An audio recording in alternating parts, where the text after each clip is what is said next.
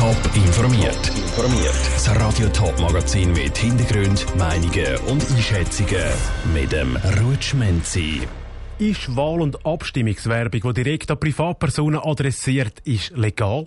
Und hat die Übung im Zusammenhang mit dem Ausbruch von der Schweinepest im Kanton Schaffhausen geklappt? Das sind Themen im Top informiert. Ein Haufen Zürcherinnen und Zürcher haben in den letzten Tagen auch an sie adressiertes Kuvert bekommen.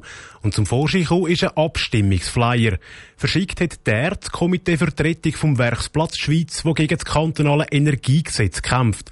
Doch wie kommt so ein Komitee an so private Adressen? Und was kann eine Privatperson machen, dass sie in Zukunft eben keine so persönlich adressierte Wahlwerbung mehr bekommt?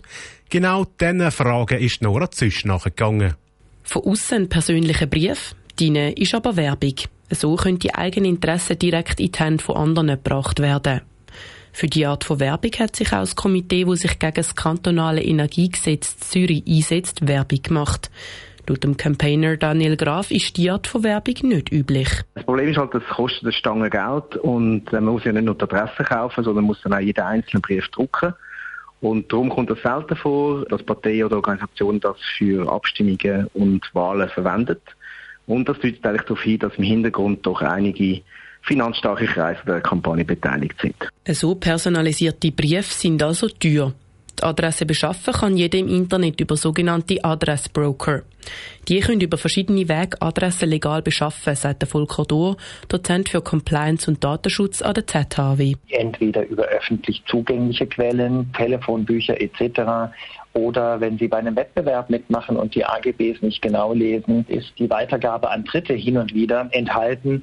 Und wenn die explizit erteilt wurde und nicht versteckt war in A G Bs, dann sind auch diese Adressen legal beschafft worden. Das Risiko dabei trägt der, der die Adresse braucht. Also in dem Fall der Absender vom Werbebrief gegen das Energiegesetz.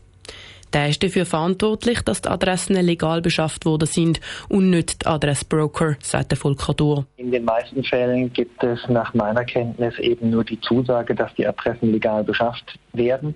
In der Beweispflicht, dass das dann am Ende so ist, ist der Verwender, also in dem Fall der Kampagnenleiter. Wer nicht will, dass die eigene Adresse verwendet wird, kann seinen Namen entweder auf einer Liste eintragen von Leuten, die keine Werbung wollen, auf der sogenannten Robinson-Liste, oder einen eingeschriebenen Brief an Absender zurückschicken, mit dem expliziten Hinweis, Werbung abzulehnen. Nora Züst hat berichtet, wenn es um die persönlichen Daten geht, hat jede Person das Recht auf Auskunft.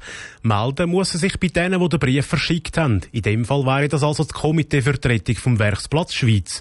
Leider sind unsere Anfragen dazu bis jetzt nicht beantwortet worden. Es ist eine der grössten Gefahren für Tiere, die Schweinepest. Die könnte jederzeit, zum Beispiel von Deutschland her, in die Schweiz eingeschleppt werden.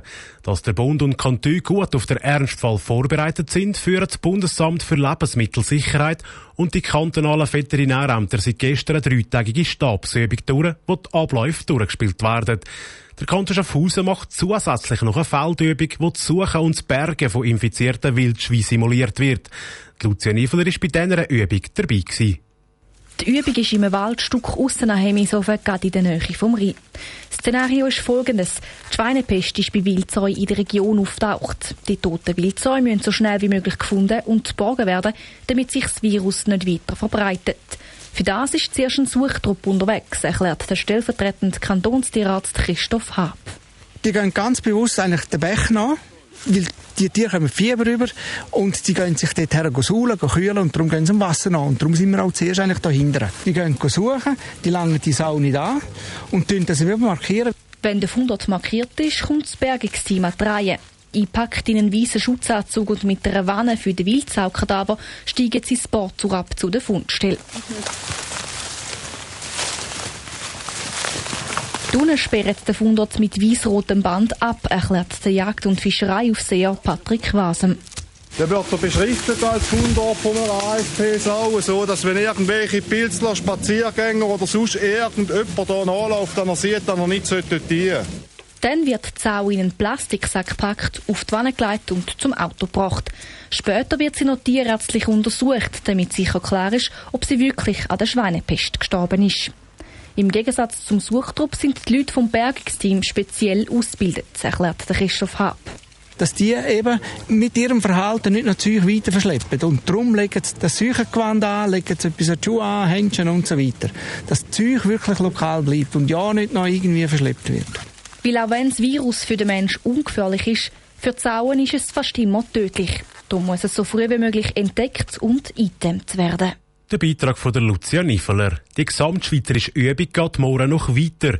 Was der Kanton Schaffhausen dann erwartet, wissen weder der Christoph Haab noch der Patrick Wasem. Das erfahren Sie dann erst morgen Morgen. Top informiert. Auch als Podcast. Mehr Informationen gibt's auf top online punkt c h.